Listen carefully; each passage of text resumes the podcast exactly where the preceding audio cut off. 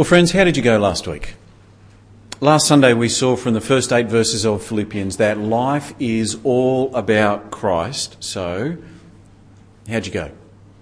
Was there anything different about your approach to life in the last seven days? How you went about your parenting? How you went about your work? Conversations you had with your friends and your workmates and your family? The importance you placed on partnering with us in the promotion and in the honour of Christ? How'd you go in the last seven days? Because this week in verses 9 to 11, Paul takes a big step down the pitch. He wants to push this issue even more. Because there's something behind the truth that our lives are all about Christ. Something that even our lives lived for the Lord Jesus are all about. And this something brings clarity to our lives. It helps us make all the decisions we make day to day. It stirs our souls that we might truly live. You interested? Let's have a look. Uh, last week we heard that Paul was praying for the Philippians. This week we hear the content of those prayers. And what Paul prays for is that God will do his work in keeping the Philippians trusting and obeying the Lord Jesus until the day of Christ. Christ is returning. People need to follow him now and always to be ready for that day. And so Paul prays that God will do his work, keeping his people in Christ until the day of Christ. And when we get to the end of Paul's prayer, we're going to see the majestic end of God's work, what even our lives lived for Christ are all about. So, verse 9, and let's see the first part of Paul's prayer. And this is my prayer that your love may abound more and more in knowledge and depth of insight. There's the first thing that God's doing in our lives in order to bring us safely to the day of Christ. It's that our love will abound more and more. But what type of love? And love for who? Uh, when we think of love, we might think of, you know, romantic, gushy type of love, and that's a really nice type of love. But that's not what Paul's got on view here. And you can tell he has a much more significant kind of love because Paul prays for their love to abound in knowledge and in depth of insight. And what does that mean? Well, love growing in knowledge is the idea of knowing more and more about what we should love knowing more and more about what is best. So, knowing that you should hold your tongue instead of making that sarcastic comment at someone else's expense. And love growing in depth of insight is the idea of actually growing in your love for those things that are best. Loving the idea of not putting someone else down in order to make yourself look good. So, so love abounding in knowledge and in depth of insight is knowing what's best and loving what's best. What does that mean in practical terms? Well, the more you know someone, the better you're able to love them, aren't you? Uh, we've all noticed this in friendships. The more you know someone, the more you understand how they think, the more you understand the things that they like, the more you're able to be considerate of them. So you know that someone likes their tea white with one, you don't get them a tea black with none. You know that someone likes the ballet, you don't take them to the footy. Uh, the more you know someone, the better you can love them. And this applies with us and God just as it does with us and each other. And of course, the way we grow in our knowledge of God is by listening to Him tell us about Himself, reading our Bibles, coming to a deeper understanding of God and of what He wants for us. And so loving Him and the things that He wants for us, having a greater clarity about what's best for each other, and so loving those things. And this love for God and His ways and for one another, this love is not to just quietly potter in the corner. Paul prays that love will abound more and more in knowledge and depth of insight. There are some plants, aren't there, that you're happy just for a little bit of growth? You know, like the bonsai tree. Uh, here's a picture of one. Uh, you keep these trees in a pot. They're nice, cute little decorative plant. That is not what's on view here in verse 9. Our love is to be more like a bamboo shoot. I don't know if you can see it there. Hopefully you can. During the growing, uh, growing period, many species of bamboo can grow by more than 10 centimetres a day. That's abundant growth. And that's what our love is to be like. Our love is to be vigorously flourishing in knowledge and depth of insight. So please commit, won't you, with me to praying for ourselves and for each other. That as we read God's word, our love for Him and His ways would abound. And pray that our knowledge and love of what's best for each other, that, that would grow as well. But why? Why is this what you would pray for people who are living for Christ? Well, we just need to keep reading because Paul's got three reasons and they're all connected to one another. You know that song, the knee bone's connected to the thigh bone, the thigh bone's connected to the backbone, the backbone's connected. You, you get the idea. Everything in these verses is like that. One thing leads on to the next.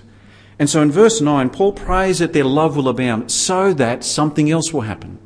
What's this something else? Have a look with me. Verse 10 so that you may be able to discern what is best. Now, doesn't that sound terrific? to be able to discern what is best. So often we're left wondering what is the best thing to do? Do I take on that extra commitment or not? We can find ourselves trying to second guess what might happen, finding it hard to be sure about what is the best course to take. There might even be something right now that you're struggling with, not knowing what the best thing to do is. Well, it's into this fog that comes Paul's prayer that we'd be able to discern what is best. And the idea behind the word discern here is recognizing what the best thing is by choosing it. So Paul's prayer is not just that we would know what's best and love what's best, but that we would also choose what's best.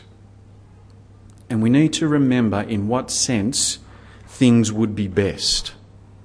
Remember, Paul's praying for the Philippians because the day of Christ is coming. He's praying knowing that God's at work in them to keep them in Christ until that day. And so the best things are going to be those things that keep us as servants of Christ. Paul's praying that we choose those things that will keep us following Jesus because those things are best. And we need to realize that this puts an edge to our prayers and to our lives that we're not always comfortable with. Because what if the best thing means giving up on that promotion because you want to safeguard your ability to serve your church family? What if the best thing means giving that money away because you can feel the, the, the, tug of materialism pulling at your soul? Or what if it means reaching out in love and giving up that free time you'd look forward to because someone needs you? What about when the best thing means giving up on a cherished sin that you think's pretty harmless? Or when the best thing means losing face in front of friends and family and workmates because you take your stand on Christ. The best things don't include self indulgence, self interest, self centeredness. Because the best things are those things that keep us as servants of Christ, not servants of ourselves. As we think about it, we can see why Paul would pray this way, can't we? Knowing, loving, and choosing what's best. It's not always easy, it's not always comfortable. But the stakes are high because we want to keep following Christ. We want to continue on as living as servants of Christ so that we can be pure and blameless until the day of Christ. Verse 10 again. So that you may be able to discern what is best and may be pure and blameless until the day of Christ, filled with the fruit of righteousness that comes through Jesus Christ. Can you see how this prayer is working? Everything so far has been leading up to this point of us living pure and righteous lives. You know, the knee bones connected to the thigh bones, connected to the backbone. I'm not going to sing again, it's okay. Yep. Well, knowing and loving what's best leads to choosing what's best, and choosing what's best leads to a pure, blameless, and righteous life. That's what we're to be praying for. That's what we're to be striving for. Because this is how God keeps us as His children. This is what God's at work with in our lives, keeping us as the people who know and adore and obey Christ our Lord and Saviour by growing us in our knowledge and in our love and in our obedience to Him. Now, all this talk of righteous and pure living being the way that God keeps us as His people, always following the Lord Jesus. You can respond to this news in a few ways, I reckon. You might be sitting there really genuinely excited by these wonderful plans. The thought of living to please God. You can't wait to pray for yourself and others and to strive even more for the righteous life that God desires. Or you could be drowning in the weight of expectation. A blameless life of purity, filled with the fruit of righteousness, that's just all too hard. You feel like you haven't been able to do it before, you don't think you're going to be able to do it now. And you just feel guilty, sad, overwhelmed. Friends, it's at this point that we need to read verse 11 slowly. Because in a wonderful way, Paul reminds us that producing pure lives in us, that's what God is doing in our lives. Look again at verse 11. Pure and blameless until the day of Christ, filled with the fruit of righteousness that comes through Jesus Christ. See, where does this life of purity and righteousness come from? It comes from Christ Himself. The very one who died and rose for our sins is the same one who steers our lives away from sin. The Lord Jesus comes to his people by his Spirit, makes us his home, and goes about the work of clearing out the garbage. And so he's about the work of changing our minds in our knowledge of how to live, changing our loves of what we desire to be in our lives, changing our choices in how we actually live, so that through Christ we're filled with the fruit of righteousness. Have you ever had someone who really knows what they're talking about take you by their side and instruct you in something? When I was 10, we moved to a new town and I'd just started playing cricket. And so as we uh, went, as we moved to Ballina, we looked for a new cricket club and we stumbled on the Ballina RSL Cricket Club. And it just so happened that the father of the coach of this team was a kindly old man who himself had played for New South Wales back in his day. I had never met someone who knew so much about the game. I still haven't. Jack Knight was his name. He was amazing. He took me under his wing. He taught me how to bowl, how to bat, how to catch. One of the reasons it was so terrific to be taught by Jack was that he was such a gentleman. And the other thing was that everything he taught me helped me. He knew so much. And he gently, step by step, patiently instructed me in all things cricket. And of course, I grew to love the game and everything associated with it. That's a bit like what the Lord Jesus does for us. By His Spirit, He gently, patiently, step by step instructs us in all things to do with righteousness. And as He does so, we grow to love everything to do with it. Because Christ doesn't just instruct us, He also shows us by His own life what a wonderful thing it is to live righteously. And He inspires and transforms us as by His Spirit we know Him more and love Him more. And so by God's work, we make our way to the day of Christ, filled with the fruit of righteousness that comes through Christ as we abound in knowing and loving and choosing what's best. And as good as all this hopefully sounds, there's even more. Because all of this, all of what Paul's praying, all of what our lives are meant to be like, it is all for an ultimate purpose. There's one final connection to be made. The final bone in that old song is the neck bone's connected to the head bone. That's the end point of that song. What's the end point of Paul's prayer? Where's this whole prayer and so our whole lives? What's the goal of it all? Verse 11 again. Filled with the fruit of righteousness that comes through Jesus Christ to the glory and praise of God. All of Christ's work in us, that we would grow in our knowledge and in our love and in our choosing of what's best, that by His Spirit would remain His people, it is all so that we would give glory and praise to God. This is what our prayers should be for. This is what our lives lived for Christ are all about the glory and the praise of God. And when we're thinking clearly, as we think about it, this is what we really, really want. Because our God, the Lord we know and love, He has showered us with grace and peace, and we want Him to get the credit, don't we? Think of what God has done for us. In the past, God the Father sent His Son to die for us, for our sin. And then in the present, because of Christ, our God has made us His home, come to us by His very Spirit. And in the future, our Lord Jesus is coming back for us. On His day, the day of Christ, He comes to showcase the Father's majesty by safely taking us to be with Him. Because then God will clearly be seen to be the great God of power and mercy that He could even forgive and save sinners like us. As we grow in our knowledge and in our love of God our Father, it becomes our delight and our desire and our supreme love that in our lives, right here and now, we'd bring our Heavenly Father glory and praise by living lives filled with the fruit of righteousness that comes through Christ. That's what we want to do. I'm one of four boys. And when our dad died, there was a bit of an awkward conversation about who would give the eulogy. Because we all wanted to do it. We all wanted to publicly acknowledge our dad and the man that he was.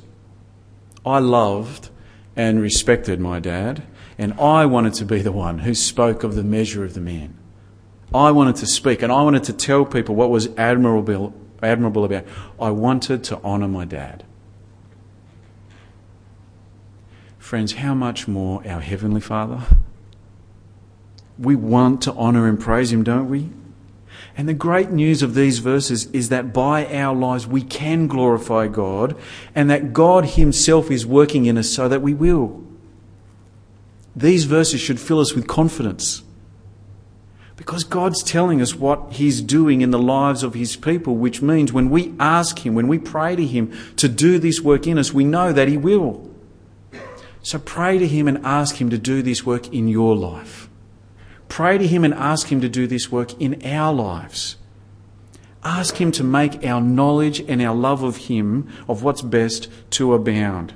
Pray that our delight would be in the things that help us to grow as servants of Christ. Ask Him to give us the strength to choose what's best and so live a pure and righteous life. Ask Him that we would bring honour and glory and praise to our Heavenly Father. Let's expand our prayers to be concerned with the grand plans of God, the glory of His name in the lives of His people. And since this is what God's on about, then we, are, we can confidently strive for these things in our own lives.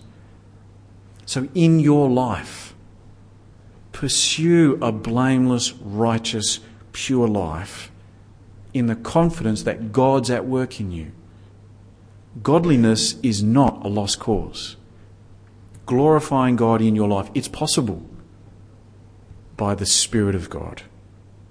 And this is what life's all about a life lived all for Christ, for the glory of the Father. And this morning we've seen what it looks like in general growing in our knowledge and love of God and His ways, choosing the what's best, purity, righteousness. But for more details, for more flesh on the bones of what this will look like, make sure you sign up for Course of Your Life, won't you? A whole term to think about our lives, God's grand plans, how we can be caught up in the glory of God. Friends, don't miss the course of your life. Let me pray.